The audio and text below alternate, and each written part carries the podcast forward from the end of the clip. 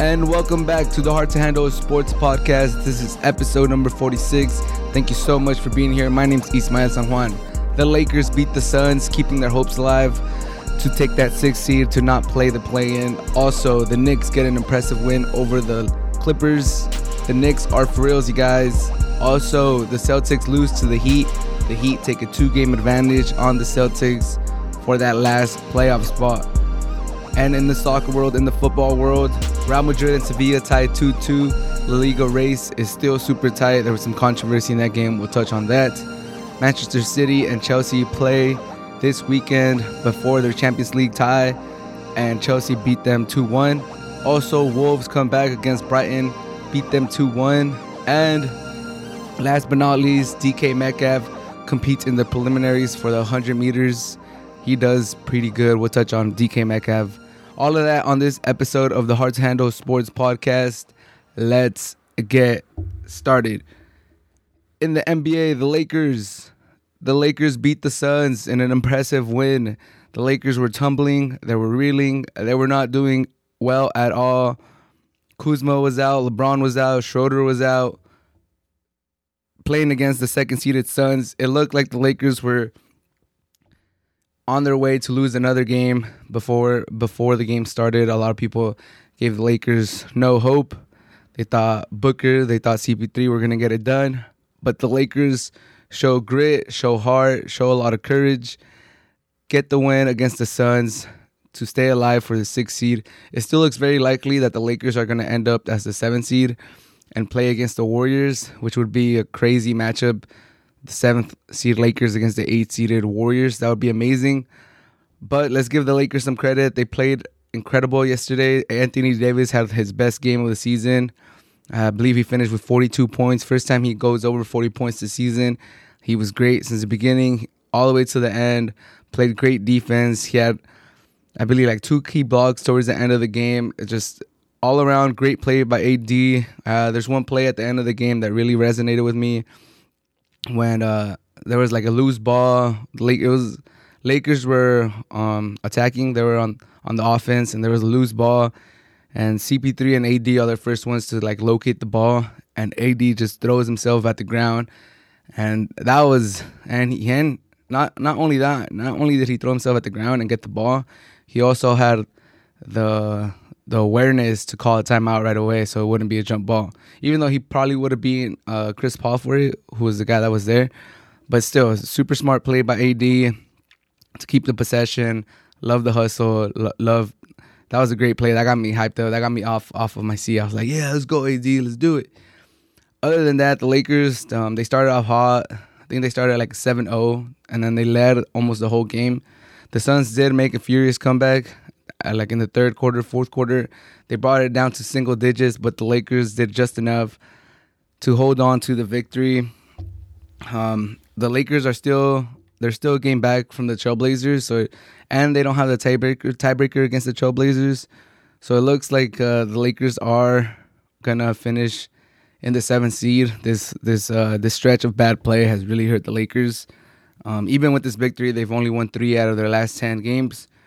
So it does look like the Lakers are gonna finish in the seventh seed, and if that happens, if they if they beat um, the Warriors or whoever the eight seed is and keep that seven seed, it does look like we would see a Lakers versus Suns first round playoff matchup. And honestly, as a Laker fan, I'm pretty sure there's other Laker fans. I've seen Laker fans on Twitter say that that would not be the the that would not be the end of the world. Obviously, one of the downsides of playing in the play-in is that you don't get rest. Um, all the other teams get like four or five. I think some some even get six days rest from when the season ends to when the regular playoffs start. Obviously, that would be great for the Lakers, especially uh, with an older LeBron and some of the older players. But I think the Lakers would come out out of the play-in, either the seventh seed or the eighth seed. I do believe they would come out. I don't see I don't see the Lakers losing two games to not make the playoffs. So if they do make the seven seed, they play the Suns, and if they make the eight seed, they play the Jazz, which they have been the best teams in the NBA. But I think when the playoff comes, I don't think they have the horses. I don't think they have the star players to get it done. So if I'm being honest, I would, as a Laker fan, or even as a neutral, Like if I wasn't a Laker fan, if I was just one of these fans, like if the Warriors, Grizzlies, Spurs, or even the Pelicans, are still kind of alive. If I'm one of those, if I'm a fan of one of those teams, I would rather see the Jazz and the Suns than the Clippers in the playoffs. So the Clippers did just lose against the Knicks, and we'll touch on that in a little bit. But if I'm if I'm one of these teams that are going to be in the playoff playing scenario, I would rather see the Suns or the Jazz and make them prove it in the playoffs. I know the Clippers choked last year, and I know the Nuggets. You know they don't have a they don't have Jamal Murray, but I would still rather see the the Suns probably in the Jazz. So I think this was a big victory for the Lakers, not only because it keeps them alive. If they would have lost this game, it's almost done. They're they're in the play-in right now with with four games still left. There's still a possibility that the Trailblazers choke. Um, they don't have that good of a defense. They've had some rough stretches too. They're they're on a three game winning streak, so I don't see them falling out of the sixth seed. But there is still a possibility that the Lakers are able to catch up to the Trailblazers and they finish at the sixth seed, and the, they get those five six days, four to six days extra of rest. But if that's not the case, then I I think this victory bodes well for the Lakers. I think we might look back at this victory and think, damn, this was a turning page for the Lakers. Like this this is where we saw them kind of turn it around and and okay after this this is when they started playing as a team again they started hustling for the ball again their defense got better ad found his groove. He's been injured on and off the whole season. It's been uh it's been frustrating to say the least. I think this might be the turning point. This might be the game that we see we look back at and we see damn the lakers turned it around after beating the suns. And now they have all the all they have they have all the belief, they have all the momentum going into the playoffs. If the Suns Lakers uh, playoff matchup does happen, I think the Lakers w- wouldn't be favored. Obviously, the Suns have uh, had a great regular season, but I think the Lakers would not be intimidated. I don't think they would mind that matchup. Um, and the Suns would have a home court advantage. The, this game was at Staples Center, but I still think the Lakers wouldn't wouldn't really mind too much playing the Suns. As long as everybody's healthy, I'm pretty sure Kuz could have played maybe yesterday. But I think right now the Lakers are just focusing on getting everyone healthy and ready for the playoffs. So overall, big victory by the Lakers. Biggest takeaway from this is AD had his best game all season. If AD is playing elite basketball, if LeBron comes back and he's playing LeBron type of basketball, the Lakers become an instant title contender. So it was nice to see AD get back in the groove. Um, scoring over 40 points, being a menace on defense. Caruso was a menace on defense. There's a lot of hustle plays out there. The Suns, you know, they've been doing pretty good. They came they came in like winning like six or seven out of their last ten. So it was a good victory by the Lakers. Um, end to end game. Like they led from the first quarter. and I don't think they ever were behind. So good victory by the Lakers. Also yesterday, the Knicks and the Clippers played on Sunday, and the Knicks take an impressive victory against the Clippers, 106 to 100. The Clippers started off very hot. They started off with a 10-0 lead on the Knicks, but the Knicks, have they've shown this season, they have a lot of heart. They have a lot of grit. Tom Thibodeau is one of those coaches that's known for his defense. Is known for he's known for firing up his players. He's known for having teams that never give up, that they're going to be pests. They're going to be pests from the first quarter to the last quarter. They're going to give you a lot of energy. Some some people say fault Tom Thibodeau for that type of way. Um, they say that his team's kind of burn out by the time the playoffs get here. We'll see how that plays out this season, but it has to be said that it's working right now for the Knicks. If you're a Knicks fan, uh, this is probably the most excited you've been about your team in a long, long time. I, I would argue that I would be more excited about this Knicks team than uh, those Carmelo Anthony, Anthony teams, yeah, those teams, uh, maybe I don't know. Those those teams, I might I might be uh, stuck in the present too much, but this team is exciting as a neutral. Seeing the Knicks play and make these comebacks, Derrick Rose signing, getting traded by um, by the Pistons to the Knicks, it's just been a sight to behold. And I I'm, I'm I enjoy watching Knicks basketball. Uh, let me guys let me know what you guys think about the Knicks. If you guys are Knicks fans, let me know um, do you think this is a better team than those Carmelo Anthony teams um, that, that made the playoffs? Or is this uh, kind of like a little bit before them? Because I'm very excited about this Knicks team. Like since they traded for Derrick Rose, they've uh, have a 27 and 15 record. They're the fourth seed in the East right now, so they could get home field advantage in the first round. And it looks like they're either going to play the Hawks and the Heat and the Knicks. As as they're playing right now, I I would not be surprised if they make it to the second round and they give one of these other teams a, a run for their money. Um, Derrick Rose yesterday was amazing. I love seeing Derrick Rose play. I love seeing Derrick Rose succeed. I love I love his comeback story. For a second there, it looked like it wasn't gonna happen. Uh, I know he had like a 50 point game with the Timberwolves, and that was amazing too. But now I think this is the best I've seen Derrick Rose since his since you know his little downhill that he had after the Bulls with all those injuries, with the meniscus, with the ACL. I think this is the best I've seen of Derrick Rose. His three point shot looks good, which is crazy because I thought he was never gonna get it. Or for a second there, it looked like you know he's always gonna be like a mediocre to below average three point shooter, but now he's shooting like above 40. He might be on 41% with the Knicks. And he just looks smooth. He looks silky smooth. He can still get to the rim at will. He has he still has a, a good a good enough burst to accelerate past most defenders. And he just looks calm and composed most of the time when he has the ball. So I, I love I love I love watching Derrick Rose against uh, coming off the bench for the Knicks. Yesterday he had 25 points, six rebounds, eight assists. He was the main man for the Knicks. He was the main man for the Knicks yesterday. Julius Randle didn't really have um, too many points yesterday. He finished with 14 points, I believe. Um, and he had six in the last three minutes. So he had eight points basically the whole game. Derrick Rose was the one that kept them in the game, brought them back, kept them even kill with the Clippers. But Julius Randle, most improved player of the year, in my opinion. Eight points through three quarters and about nine minutes. And in the last three minutes, when the Knicks needed someone to close out the game, Julius Randle shows up, gets six points in the last three minutes to close out the game, and and they were sending they were sending anybody that they were sending uh, Batum, they were sending um, Paul George, it, it, they were sending a bunch of people at Julius Randle, and it didn't matter. He got to his spot. He got to that mid range shot that he's perfected this season, and he came he came through for them, got them the win. Impressive victory by the Knicks. Man, like if I'm if you're a New Yorker, you should be excited. Like yeah, this is this this is the year of the Nets. Everyone's talking about the Nets, but the Knicks, the Knicks are stealing headline. Man, I I I love watching the Knicks play. They're a fun team to watch. They're like an underdog story kind of, so like it's fun. To, it's fun to root for them. And now the Knicks have a one game advantage on the Hawks and the Heat with four games left. So we'll see. Uh, we'll see how they're able to finish out the season. The Lakers, the Spurs, the Hornets, and the Celtics are remaining in the Knicks schedule.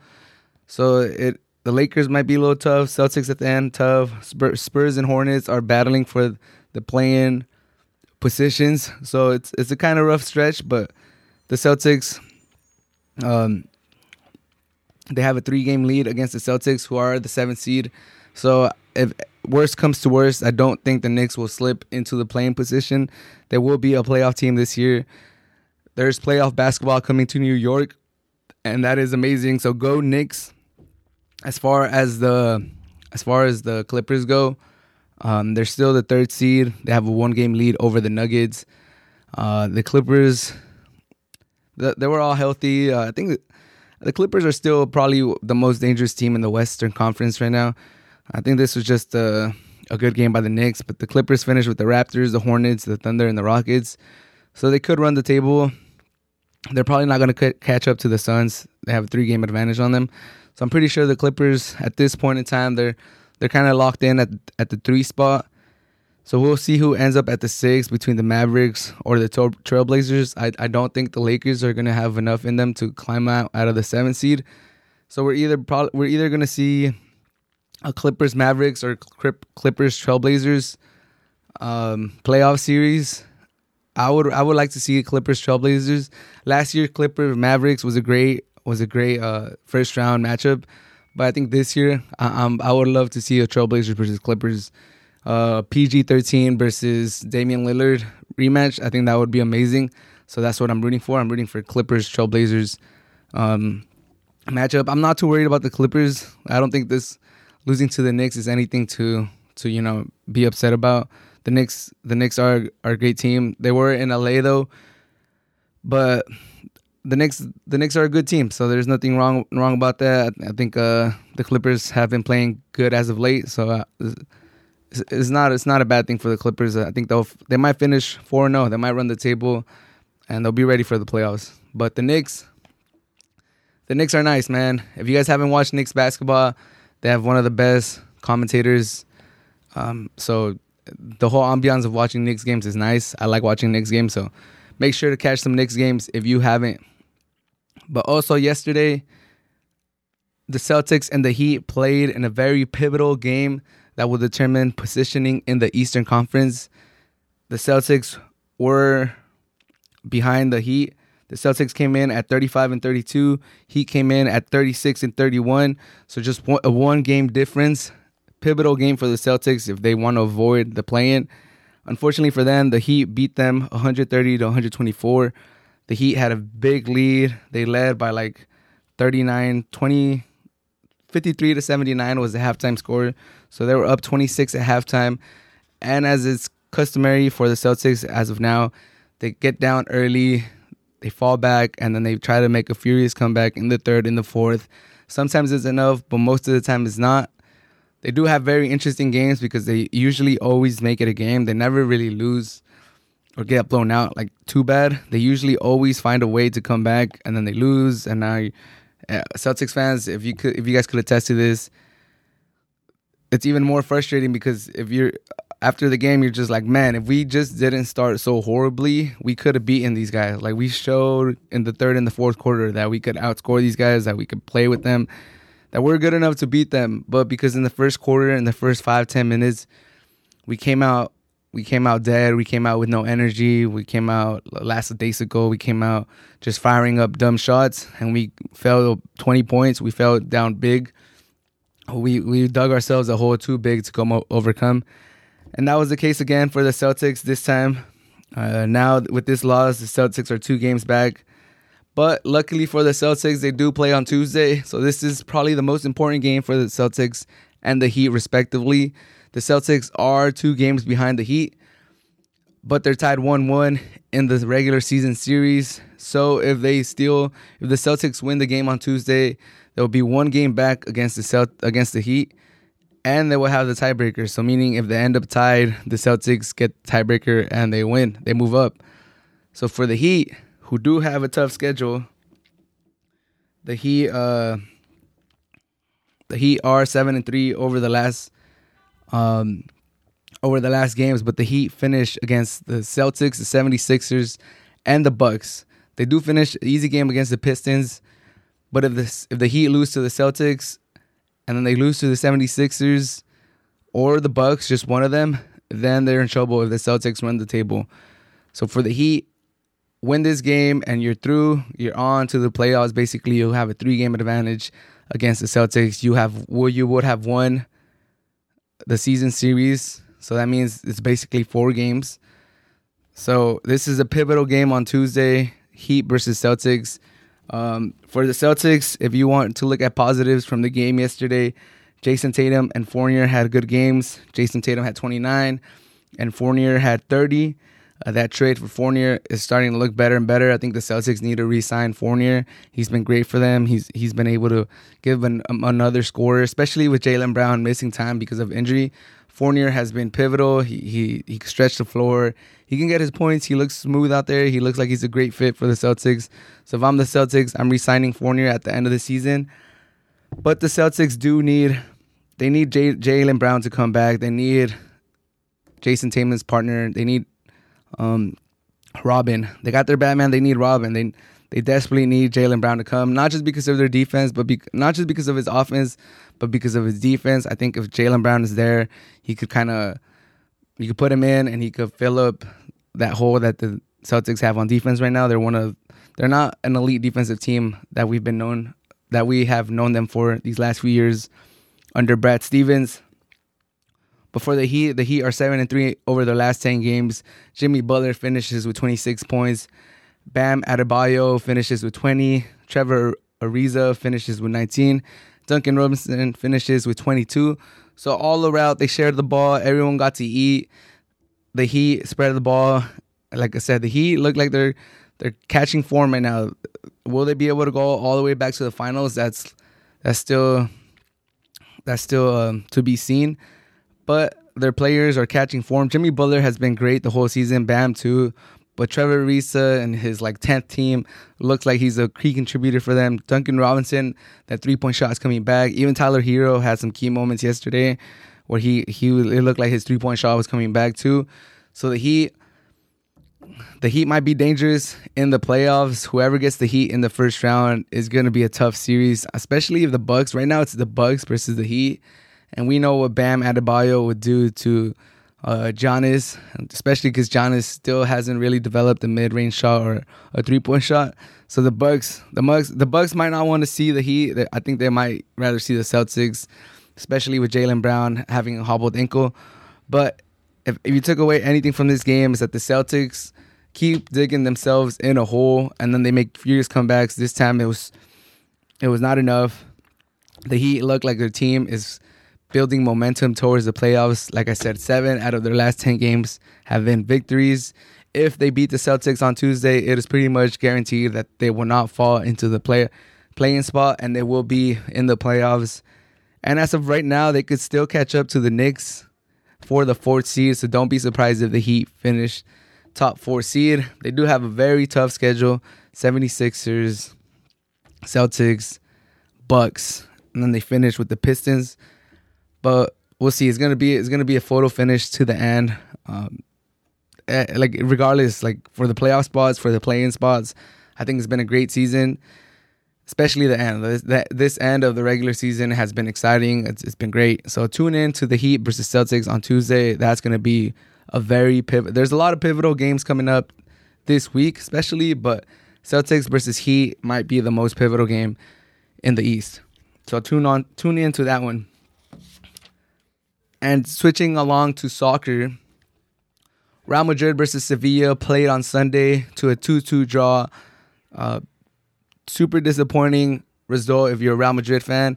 Um, after Atletico and Barcelona tied 0 0 the day before. It left the door wide open for Real Madrid to get a victory against Sevilla and move into first place of La Liga, take control of the La Liga race. And unfortunately for Real Madrid, they tied 2 2 against Sevilla and they're still chasing Atletico Madrid. But there was a lot of controversy in this game. Uh, the game was 1 1, I believe, when, when Real Madrid looked like they had a counterattack Benzema against the keeper. Uh, he he goes around him, draws a penalty. It looks like Sevilla's keeper is going to be sent off. It looks like Real Madrid is about to take a 2 1 lead and they're going to go top of the table. But then VAR comes, interferes, and they check the the previous corner kick in the Real Madrid uh, box. And it shows that Militao, when he was trying to header the ball, he turns his back to the ball his arm is extended. It hits him in the back of his in, in the forearm, I believe. It might have hit his shoulder and then his forearm. And then that kind of sparked the Real Madrid uh, counterattack, uh, like one or two rebounds after that. And when VAR checked it, they take the goal, they take the penalty away from Real Madrid, they take the possible red card away from the Sevilla goalkeeper, and they give a penalty to Sevilla. Rakitic steps up 2 1 Sevilla. What a change of event. And this would not be so upsetting. Obviously, there was some contact of the ball in the hand, and uh, the way it's been called throughout uh, Europeans' top five leagues this season, like all right, that that does have merit for a penalty. Like that's not why uh, Real Madrid fans are kind of like super upset. The reason they're upset is because earlier in the game, there's a similar player where the Sevilla defender goes up in a more in a more like in a manner where he could kind of tell what he's doing more. Like he's more aware of what he's doing. And the ball hits him in the forearm in front of his body. So he's he's able to see he's able to see where the ball is coming and the ball hits him in the forearm. He kind of turns a little bit, but it's in front of him. And they don't call that a penalty. It's kind of away from his body, kind of hits him like right here and then it deflects off him. And for that one, VAR didn't interfere. The ref didn't look at it. Maybe Real Madrid should have protested it a little harder. But that one just gets completely ignored. No, no one from up top calls the referee. It's hey, you know what? Take a look at this possible penalty. And then with the Militao one, that one gets called uh, a penalty, and it just seems like it was super unfair decision by the referee. It didn't look like they were calling the game equally. It looked like um, it kind of felt like they had an agenda against Real Madrid. Luckily for Real Madrid, they get a they get a deflection goal in like the 93rd minute. They're able to tie the game 2-2, so they don't drop all three points. They're able to salvage one point, so they stay tied with Barcelona uh, in points. Real Madrid has 75, Barcelona 75. Real Madrid has the tiebreaker, so they're ahead of them. Atletico Madrid has 77, so they're two points ahead of Real Madrid. If Atletico Madrid tie a game and Real Madrid wins out, Real Madrid would still be the champions. So we'll see how this La Liga race finishes. But back to the point, the Militao penalty, a similar situation, I believe, happened against Atletico Madrid, where Real Madrid was calling for a penalty. Almost the same situation. Ball hits the defender while he's turning in the back, and the same call doesn't get called for Real Madrid. So it just seems like it low feels like the La Liga is conspiring against Real Madrid for them not to win the league. It has still been said that Real Madrid and Barcelona and Juventus still want to push with the plans to make the European Super League happen. So this the rumors that are going around that La Liga is conspiring against Real Madrid for them not to win La Liga, they might have some merit to them just because La Liga probably does not want Real Madrid to win because they're one of the teams that uh, well, all three of the teams wanted to be in the European Super League, but Real Madrid has Florentino Perez, who is like the driving force behind the European Super League, and he's the driving force behind them still trying to make this league happen. So it would not surprise me if La Liga is trying to punish Real Madrid in a low key, but not so low key way. And it just seemed like this was a super unfair decision I think the right decision once that first penalty didn't get checked, once that one didn't get called for VAR. I think what should have happened is this Militao one is like okay, it's almost it's similar. It hit his hand. He's not looking. Uh, let's just let it go. But I think the ref was in a tough position. If I'm being 100% transparent, if that Militao um, handball didn't happen, or like if it happened and it just if the play just finished on a like let's say like a Sevilla throw in or like a Real Madrid throw in or a Real Madrid kick, then maybe the ref doesn't call the penalty. But because Real Madrid got the counter tag that led to a Real Madrid penalty of their own, and it probably was going to lead to a goalkeeper send off. Then at that point, that's probably why he called the penalty. He's like, "Whoa!" Like the me not calling this penalty is has super consequential um, results on the other side. It's not just like if I don't call this penalty, it's gonna be a throw in for Real Madrid, and it's not the end of the world. It's like if I don't call this penalty, I gotta call a penalty on the other side, and Sevilla are probably gonna go down a man.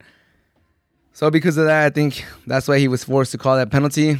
Still super sketchy. Still seems like they had they had it out for Real Madrid.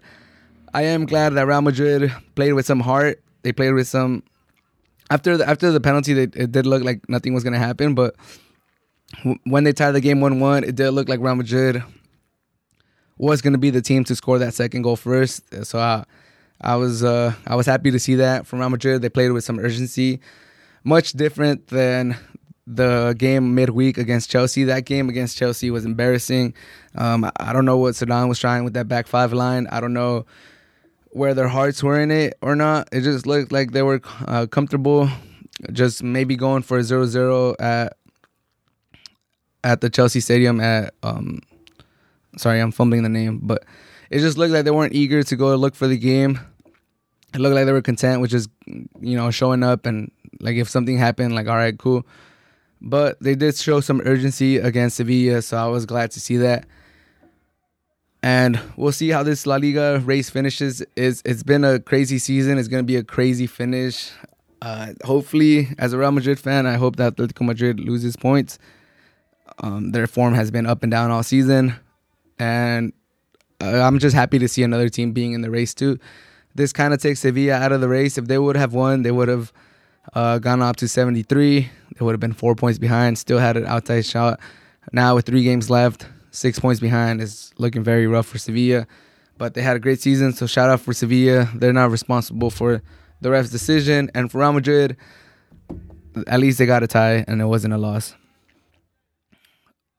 The Wolves came back against Brighton to win 2 1. Brighton took the lead early in a header. Wolves just looked terrible defending headers throughout the game.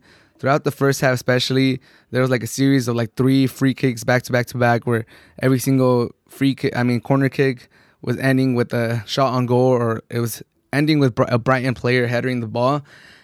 And that was very concerning because it just looked like any any corner kick that Brighton had, Wolves were unable to defend thankfully, as a Wolves fan, the Wolves were able to come back. Uh, I was, I was glad about when I saw the lineup. Um, I was glad that Kilman got some playing time. I think he he should have gotten more throughout the season. It was nice to see Hoever get a start at the right back, Aït-Nouri starting at left back again, and then uh, Vitinha. Obviously, he was man of the match the last game. He got to start again. Gibbs White. I've been a fan of Gibbs White, so it was nice to see him start. Fabio Silva. Um, he played with a lot of energy. It looks like he's getting stronger, and he might be getting a little faster. So uh, I'm I'm really liking the improvement that Fabio Silva is having. But onto this game, um, to tell two halves, Wolves kind of started good the first five ten minutes, and then the the Brighton goal came on, and then they kind of fell flat. They did come out in the second half with a lot of energy. I thought Gibbs White was gonna score a goal in the bottom left corner of the goalkeeper uh, good save by Sanchez. He sent it to a corner kick. But it looked like Real Madrid. I mean, Real Madrid. I looked like Wolves were on on the up and coming. It looked like they were going to have a good second half. And then Dunk, the goal scorer for Brighton on the header, he he gets a dumb red card. Um, Fabio Silva is played on through by Vitinha, and he pulls him. Dumb foul. He like like the commentator said, Silva still had a lot to do. He was still probably like 30, 30 20 meters from the goalkeeper. So you know he, he had to keep composure. He had to keep his dribble going, and the goalkeeper was probably going to close him out. It was it was going to be a one on one situation, but it wasn't like the easiest one on one situation. Dunk decides to pull his jersey, and Brighton lose a man. After that, it was all Wolves. Wolves were down 1 0, and it just looked like the goal was going to come. And uh, it did with uh, who's the goal scorer? Uh, oh, yeah, it was uh, it was uh, Traore. Beautiful link up play by Traore and uh, Silva. Traore looked dangerous the whole game. I was happy to see him uh, be have an impact on the game. And Silva, that link up play, Silva's link up play is really improving as the season season has gone on. Uh, he's starting to justify his 35 million or 35 million euros, whatever it was, price tag. He, he's definitely developing as the season is going on. So very excited for Silva. I think he has a bright future. He's 18 years old. So I think the sky is the limit. They say strikers don't hit their peak till 26 to like 29. So in 10 years, Silva will be in his peak, and he's already like showing some dividends. He's so he's already showing that he's capable of playing at this level. So I'm very excited to see how Fabio Silva turns out. But this this last half of the season, this last third of the season, He's been very impressive. And like I said, Wolves had an extra man. They were the ones proposing the teams. They were going for the win. Uh, Brighton had a very bad play where they're trying to play the ball back to the keeper. They leave it short. Traore intercepts the ball. It's a tight angle. He probably could have shot to goal and he might have scored. He decides to cut it back, gives it to Morgan Gibbs White, and Gibbs White skies it and misses everything. He doesn't even get on target he skies it and it just looks like it was gonna be a one-one tie. You see Nuno's reaction. He's super frustrated. He's like he can't believe that Gibbs White wasn't able to finish that. But soccer's funny sometimes. Gibbs White gets his revenge. Uh, beautiful play, beautiful run by Aït-Nouri on the left side. He does some he shimmies, he gets he gets a player leaning, he goes to the touchline, gets a ball, gets a cross in, it deflects off a Brighton player and it falls for Gibbs White. His first shot gets blocked. The rebound sits perfectly for him.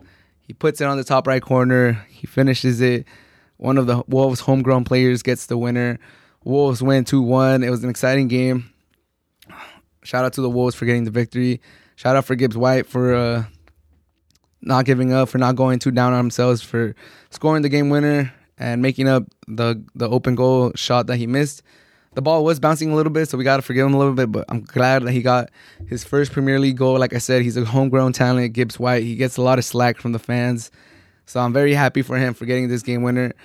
And I'm happy for the Wolves because this overall was a very promising game. It was a very promising result, and it was it was a very it was a fun game to watch for the Wolves. And if I'm being honest, not not too many of their games this year have been fun to watch. Where you just you're just happy to be watching. Fo- you're not just happy to be watching Wolves football because you're a Wolves fan. Like you're just thoroughly enjoying the game. This was one of those games where you thoroughly, especially the second half, you thoroughly were enjoying the game. There was chances. Um, they looked like they were playing with a lot of intensity. So I thoroughly enjoyed this game. Um, I'm I'm really enjoying what I see from Silva, um, from Gibbs White, from Vitinha, um, from Kilman, from Hoever, from Aït-Nouri.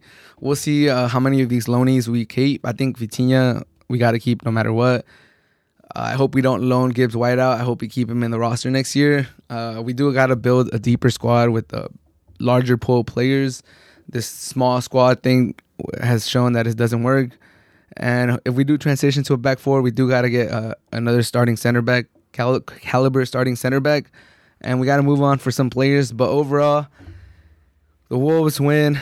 We could still, uh, the Wolves could still finish with 54 points on the season, which would be a great result, which would be extraordinary considering all the injuries, playing without Raul Jimenez, the the lack of form that we had in the middle of the season if if the Wolves run the table, they would still finish with 54 points, I believe, which would be a great output, which would be a a great season. So we'll see if they're able to do it. But overall, they showed heart. They came back from a 2-1 deficit, and it, it was a positive game.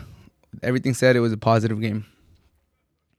Chelsea and City also played this weekend in a preview of the Champions League final. Chelsea come back and beat City 2 1 it looks like Thomas Tuchel has Pep Guardiola's number right now. He beat him in the semifinal of the league of the League Cup. Uh, I believe he beat him in the first fixture in the Premier League. He beats him again, and now we'll see if uh, if he beats him in the Champions League final. Then Tuchel Tuchel for Manager of the Year. But overall, it was a great game. It was it was intense. Uh, it was fun. I, I'm pretty sure both managers didn't put their best lineup. They didn't want to, you know, show all their cards. They didn't want to um, play the, the lineup they're probably going to use in the Champions League final. And I, I think that was uh, to be expected. We saw uh, Kun Agüero get some playing time. Uh, we saw Gilmour start for Chelsea. We saw uh, Marco Alonso start. Ziyech started. Pulisic started um, for for city, um, Laporte, Ake, Dias. So not not the usual starting uh, center backs. Rudy played. Um, so so overall, uh, this was not the starting lineup that we're gonna see in the Champions League final. So you got to take the result with a grain of salt. I'm pretty sure both both coaches held back. They didn't want to show all their cards, uh, given that City most likely is gonna win the league, regardless of this result. And Chelsea, it was a more important game for Chelsea, but they're pretty much. I think they're gonna finish top four. They're gonna finish in the Champions League spot. So I think both coaches did not want to show all their cards. They didn't want to show the other coach like everything they got. But it was a very entertaining game. Uh, Sterling gets the goal to open it. Kun Agüero had two chances to score in this game. In Sterling's goal, Kun Agüero could either hit it first time and score a goal, or he, I think he he tried to take a touch to to score on the second touch, but he had a horrible first touch. Sterling was running and he just pushed it in for him instead of Kun Agüero. And then right before the half, when City was up 1-0, Kun Agüero, uh, I think Jesus got the drew a penalty. Kun Agüero steps up to make it 2-0 right before halftime. Uh, we don't know how many more goals Kun Agüero is going to score for City. We know we don't know how many how much more playing time he's going to score for City this could have been the last chance for Kun Agüero to score a goal. Probably the last penalty he's going to take with Chelsea. And Kun Agüero steps up and he tries to do the Panenka and he completely flops it. Mendy stops. Mendy stops the shot. And Kun Agüero is left embarrassed. It, it feels like it feels like uh, this might be the last we see of Kun Aguero. I don't know how many more playing time he's gonna get. Uh, Pep Guardiola did look very, very upset. He was like, "What is this man doing?" Like his reaction in the in the sideline was pretty funny. And Kun Aguero did apologize after after the game, saying like, "Oh, my bad for doing that," because he basically cost them the game. If they wouldn't have been up 2-0, then I don't know how much Chelsea still played with a lot of heart, so they might have still tied it. But 2-0 right before the half would have been like a knockout punch. Or it would have demoralized Chelsea right before the half. But in the second half, Chelsea played really well. Um, Ziyech scored the uh, the tying goal, one one, second goal of the season. Good job for him. Um, hopefully he picks up his form a little bit. Hopefully this uh, gets him feeling good about himself, and he's able to really live up to that price tag that he came from from Ajax, I believe. And then Alonso scores the winner in the 93rd minute. This was very controversial too because right before um, Alonso scores the game-winning goal, uh, I believe Sterling got into the into the Chelsea box, and Rudiger. Was it Rudiger or was it? Yeah, it was Rudiger, right? Or no, Suma. Zouma is right bef- behind Sterling, and he's he's clumsy. It looks like he's very clumsy. It looks like he clips Sterling, and he's trying to keep his distance from him. He's trying to not knock him down, but it looks like he gets a decent amount of contact with Sterling. Sterling falls to the ground. Uh, Mendy comes and picks up the ball, and they call nothing. They don't call a penalty. Pep is going crazy. Um, he's talking to all the sideline referees. He's being very, very uh, like animated on his thing. And uh, two minutes later, Alonso gets the game winning goal, and Pep gets even more mad. So overall, it was a great game. Uh, I think Kanté showed his class. He's he's a world class player. Um, Ziyech, it was good to see him get on the scoreline. Alonso keeps proving how good he is going forward. He he has an eye for getting in the box and scoring. Aguero, very embarrassing. Uh, if, if this is the last we see of Aguero with City, I think it, it would be disappointing. It would be a sad way to go out for Aguero. Hopefully, for his sake, uh, he gets a little bit of playing time in you know the Champions League final or something, and he, they're able to lift the trophy.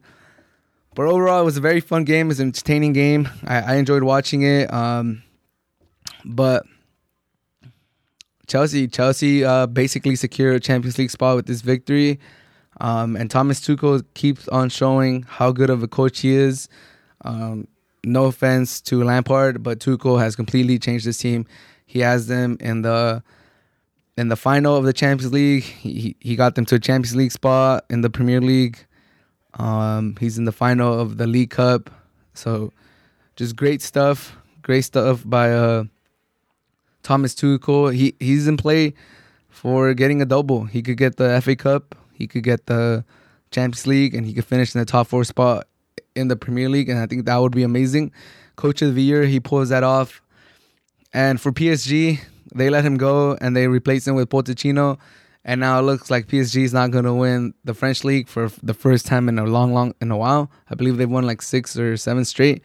So they might have messed up. And one man's trash is another man's treasure. I think Chelsea really hit it with Tuchel. I think they sh- I don't know if it's been released yet, but I think there's rumors that they're they're getting ready to re-sign him. I think they just signed him for this season when when they signed him halfway through the season. So I would not be surprised if they give him like a three to five year extension. He's more than earned it. And Chelsea, if Chelsea continues this form going into next year, they could be real title contenders. The title contenders that we thought they were going to be this year, they could be title. They could be that type of title contender next year, especially with Tuchel. First thing he did was switch to a back to a back three with three center backs, and I think that's provided so much stability for Chelsea, not just in the back but going forward. I think players move go up and join the attack with more confidence, with more with more uh, at peace. They're more at peace going forward because they know that their defense is so solid.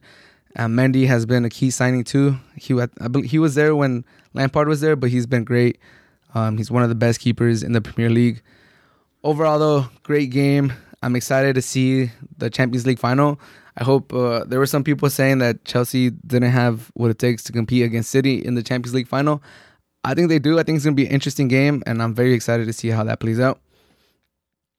But to finish off, DK Metcalf competes in the 100 meter preliminaries. He does decently enough. He finishes with the 10.37 time, 10 seconds, 0.37. Um, he finished ninth in his heat, so last place in his heat. He finished 15th among uh, out of the 17th that who competed in the in the U.S. track and field Golden Games, uh, in the distance open in Walnut, California. Uh, my takeaway from this is DK Metcalf. I'm very impressed by your speed, um, but I'm more impressed by, you know, your determination and you know not being embarrassed. Like he could have like 1037 was really good. He could have done way worse than this and got embarrassed. He he didn't finish. He finished last on his heat, but he didn't finish last overall.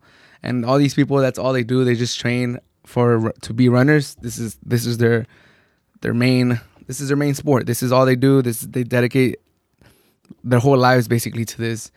And for DK Metcalf, who's a professional NFL player, professional football player, to take to start training for a couple months and you know not finish last and you know, not get destroyed out there. I think it just shows how much of an athlete he is. Um, but that being said, like you know, 1037, he's not he's he wasn't like close to you know finishing in a in a spot that would have gotten him into the Olympics. Because there is some people are like really using hyperbole and saying that he, if he trains for like a year or something, he could probably qualify to the Olympics.